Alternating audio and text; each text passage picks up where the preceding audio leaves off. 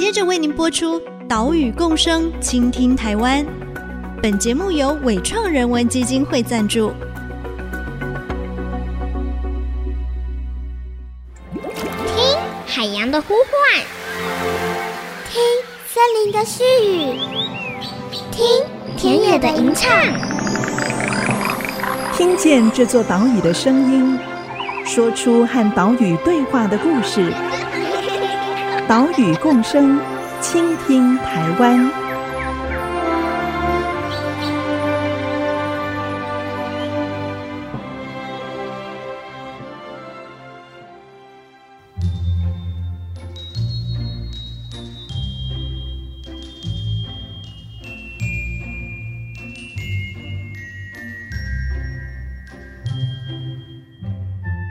Hello，大家好，欢迎收听《岛屿共生，倾听台湾》，我是袁长杰。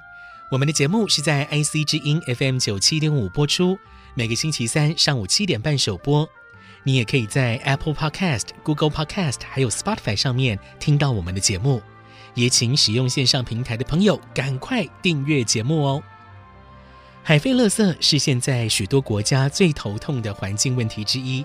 估计每年全球有四百八十万到一千两百七十万吨的垃圾进入到大海，其中五成可能被打上岸，其他则是继续漂浮、分解、碎裂成塑胶为例。我们究竟要如何解决这个问题呢？当然，政府单位、民间团体都积极发起净滩净海活动，像是台湾这五年多来，总共移除了一万一千两百公吨的海洋废弃物。这些海废上岸之后，大部分是直接进到焚化炉，有的进入到回收体系。现在呢，也有一群艺术家，他们把净滩捡到的海废改造成艺术品。这样做不止延长了这些废弃物的生命，也透过作品让大家思考我们的消费行为。现在第一届澎湖海废地景艺术节正在举办，我们现在就出发前往澎湖马公的东卫社区。来看艺术家透过作品要说些什么故事。现在我们所在的地点呢，是在澎湖的东卫社区。社区这边有一个石雕公园。为什么会来到这边呢？主要是因为啊，现在正在这里举办澎湖海味地景艺术节，今年是第一届举办。现在在我身边的就是澎湖海废地景艺术节的策展人，也是 O2 Lab 海漂实验室的负责人唐彩玲。彩玲你好，你好，大家好。艺术节尽可能都会有一个主题嘛，哈。那今年澎湖海废地景艺术节的主题是什么啊？哦，其实如果你听到旁边的风声的话，我就要告诉你，这次我们的主题叫做“怪兽游乐园”。怪兽游乐园，对，为什么是怪兽呢？其实就是我们想象了一个故事，就是在台湾海峡的深处有一只大怪兽，然后在春天的时候，他就发现了海面上好像不平静，好像有什么好玩的事情，他就浮上了海面。结果没想到还没有爬上陆地，就被海洋垃圾给缠住了，他回不去也。走不了，所以呢，我们把这个问题抛给了大家：嗯、我们该怎么让怪兽回家呢？嗯，大家觉得呢？当然是要把海废清除掉，没错。是，所以这一次的主题概念很明确哈，就是由这个深海的怪兽出发哈。那这个怪兽它到底是什么样的动物啊？啊，其实哦，我们就是从远处看啊，嗯，它是一个有一个很大的头，然后有很多触角的一只大章鱼。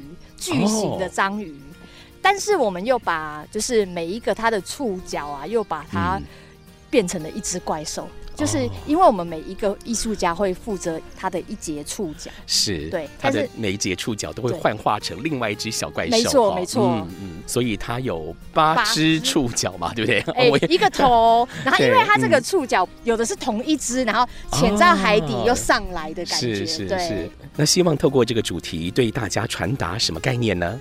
其实一般现在海洋垃圾的问题嘛，大家都知道蛮严重的。嗯、可是只要当我们去跟很多可能一般的民众叙述说，哦，现在海里面的垃圾很多，我们要开始去海边捡垃圾，或者是我们要从生活中开始减少，大家会觉得这个议题很硬。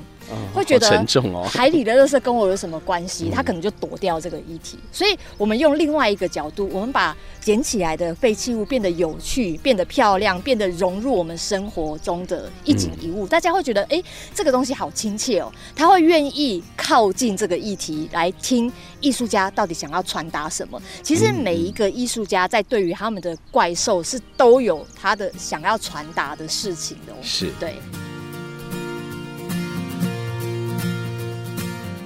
东魏石雕公园就位于海湾旁边，退潮的时候，岸边会露出平坦的潮间带。就在这个海岸边的公园绿海上面，浮出了一个巨型章鱼头跟好几只怪兽。这些怪兽是 O2 Lab 海漂实验室邀请的艺术家以海废垃圾打造出的作品，像是最引人注目的蓝色章鱼头。我们走近一看呢、哇，原来是用大量蓝色的浙江浮子制作而成的。其实就是在澎湖冬天的海边啊，嗯、你常常会看到蓝色的一片，就是这个我们都所谓叫做浙江蓝啊，因为它它很有趣，这个浮球的肚子上面都会大大的写着它的来源，哎，对，就是浙江。然后因为这一个浮球啊，它很麻烦的是捡起来不能烧，也不能埋，它就是一个。蛮惹人头痛的一种废弃物啊，嗯嗯、但是从艺术的角度来看，你又觉得它这个蓝的层次其实是蛮漂亮的。嗯，所以我们工作室长年以来就一直在大量消耗这样的废弃物，把它做成各式各样有趣的 创作。嗯、是，除了这个浙江来的福子之外呢，其实我们现场还可以看到许多的海废哦，比如说像是呃那那边有马桶。坐垫嘛，对不对？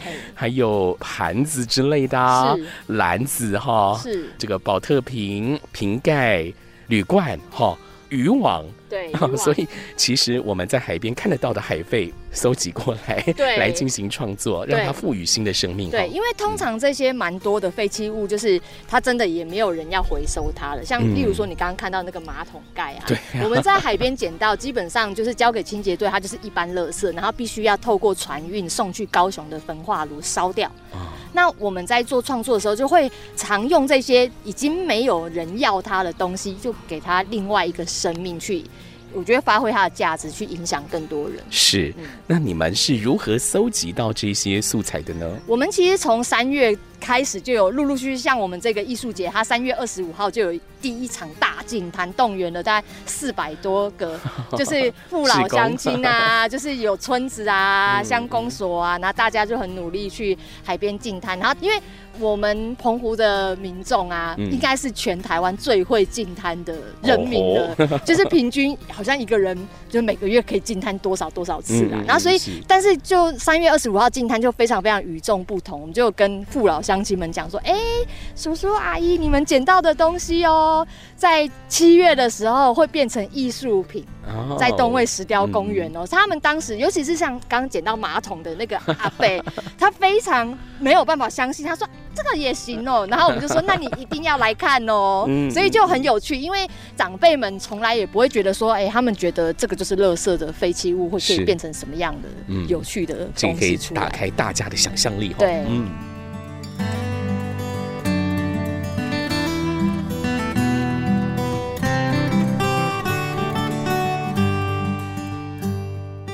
这一些净滩搜集到的海废，透过了艺术家的巧手跟创意，赋予了第二生命，也拉近了我们跟海废这个严肃议题的距离。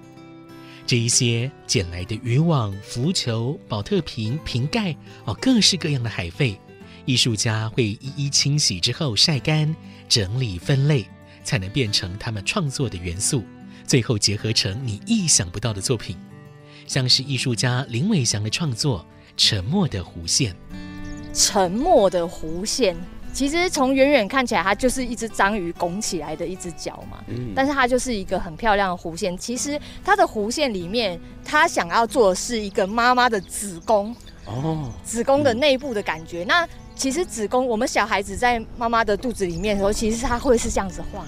对，摇晃在羊水里面，对对对，在摇晃的，所以这里面它就是貌似一个秋千嘛，嗯，而且这个秋千很有趣，有看到它上面的从哪个国家来的？有看到吗？对，有是香港来的。对，而且我们还知道是哪一个船，就有朋友帮我们查了一下。所以他就是船上的救生圈。对，然后当他希望就是来欣赏的朋友能在这一个秋千上，就是稍微有点仰望着天，然后这样子摇晃，一下摇出去看到天，然后一下进来子宫里面，你又看到哇，妈妈的子宫好像被我们搞得乱七八糟，里面都是网神，然后摇出去以后又是。蓝天，然后进来以后又发现又有被这种压迫的感觉，是他想要让大家来体验一下，就是我们人类到底在大自然里面扮演什么角色，在做了什么事哦。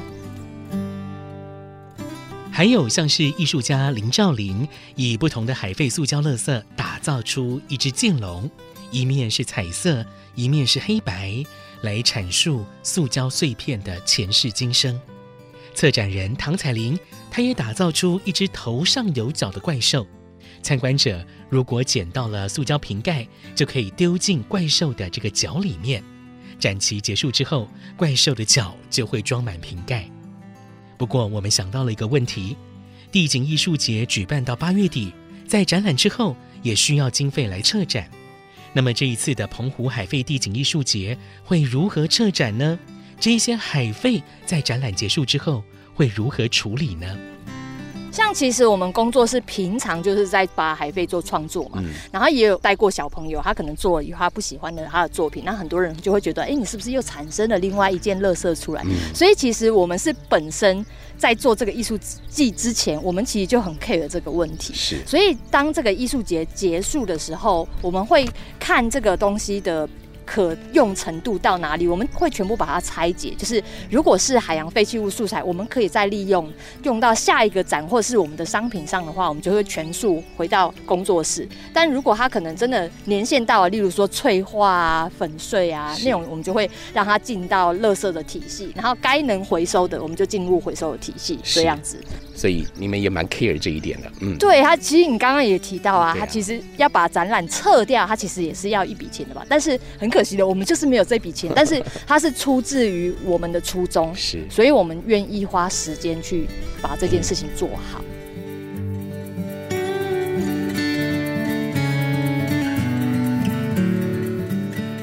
人类的行为进化了，但美丽的海洋却因此退化了。除了净滩之外，艺术家也透过了行动，透过作品，让我们的消费与资源使用行为出现进化的契机。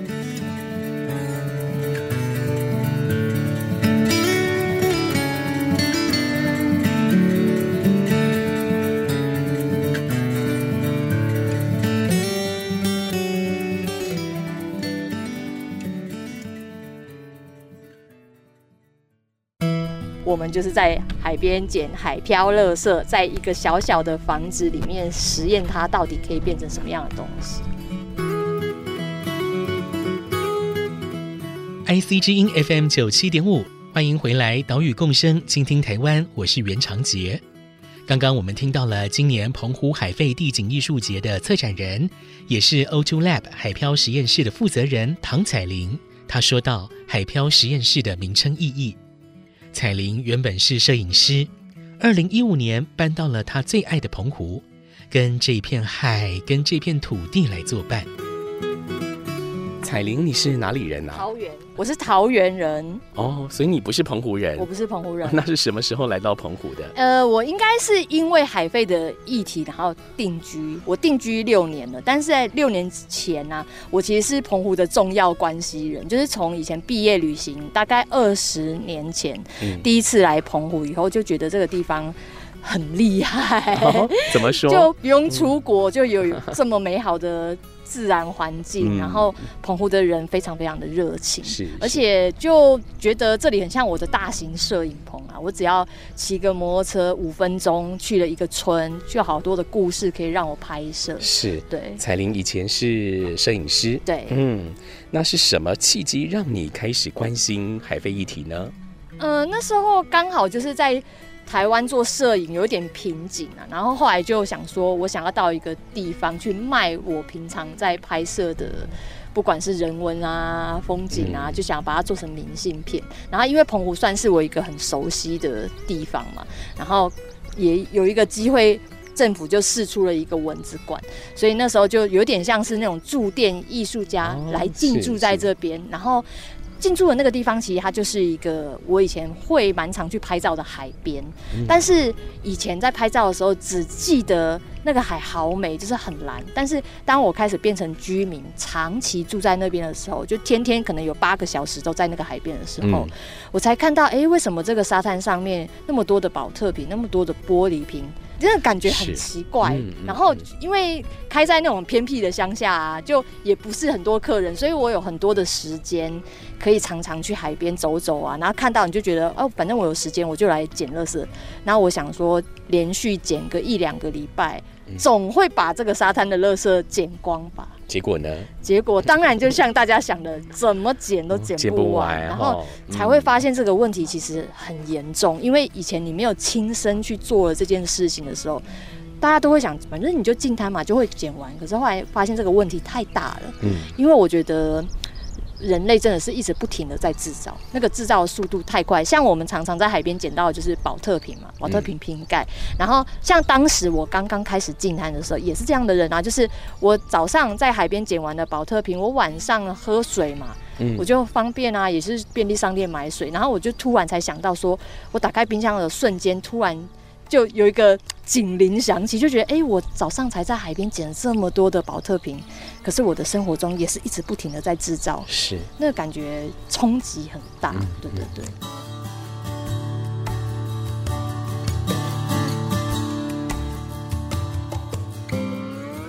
因为居住在澎湖海边，所以注意到海费问题。但是唐彩玲最不一样的地方是，她很有行动力。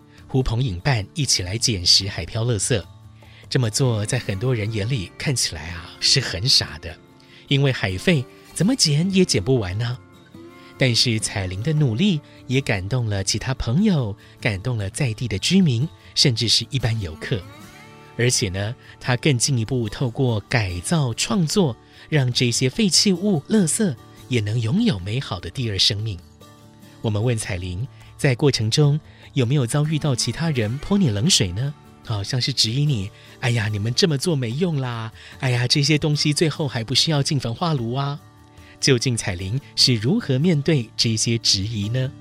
像你刚刚讲，就是这个东西，反正最后都要进焚化炉。我是之前真的在台湾，因为我常常会把我们改造的家饰拿去台湾摆市集嘛。嗯。然后当时我真的在台中吧，然后就遇到一个管理焚化炉的大哥，他就 他就来我的摊位，他就拿起我改造的一个灯泡吧，他就说：“哦，你改这个真的很漂亮啊，可是哦，这个东西可能被人家买走了十年之后。”他依然会到我的焚化炉里，他就这样跟我讲。然后当下那个时候，我刚开始做海贝一年多，然后当下其实完全无法回话，因为他讲的其实是事实啊。他的确真的是可能十年之后又又进了焚化炉，所以当时听到的时候。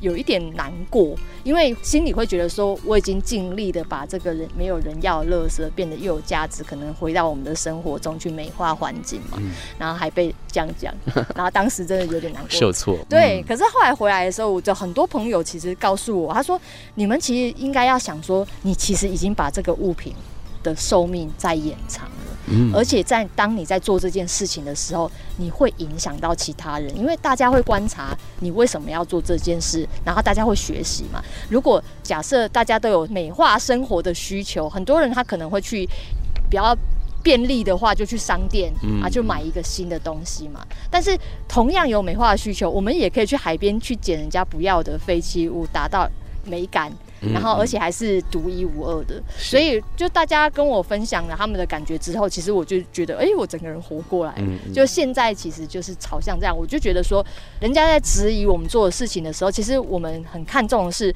我的当下可以影响谁，而且我影响了一个人，这一个人可能可以影响一百个人。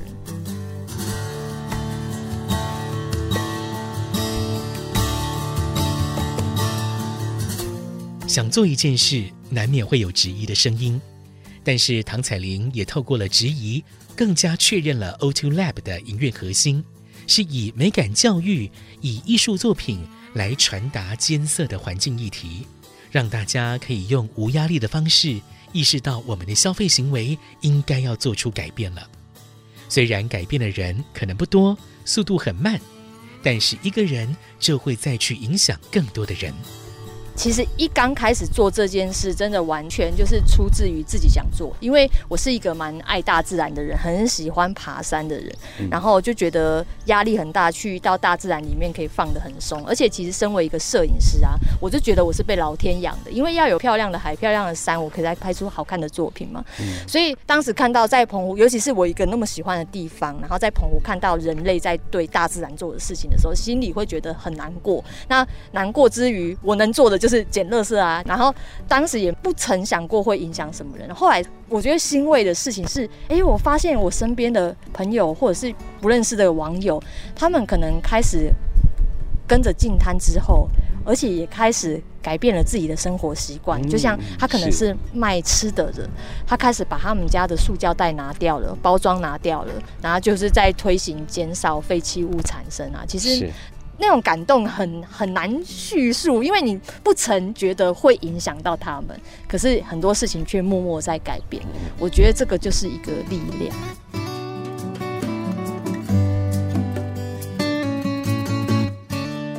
在采访的过程中，我们可以感受到，在唐彩玲苗条的身体里拥有巨大的力量。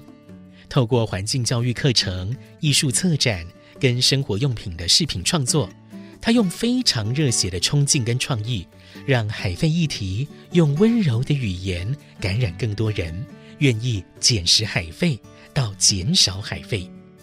尽管改变的这条路非常漫长，但是我们正在路上。岛屿共生，倾听台湾。我们下礼拜再会，拜拜。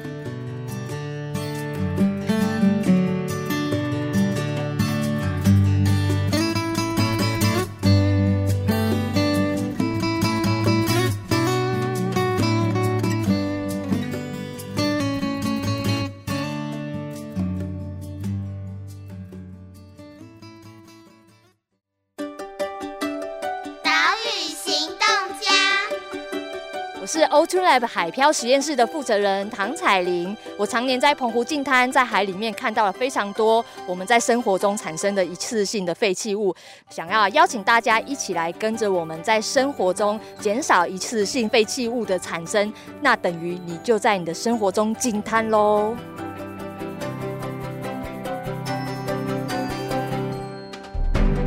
本节目由伟创人文基金会赞助播出。伟创人文基金会秉持永续的经营承诺，邀请您一同为这片土地发声，促进人与自然的平衡与和谐。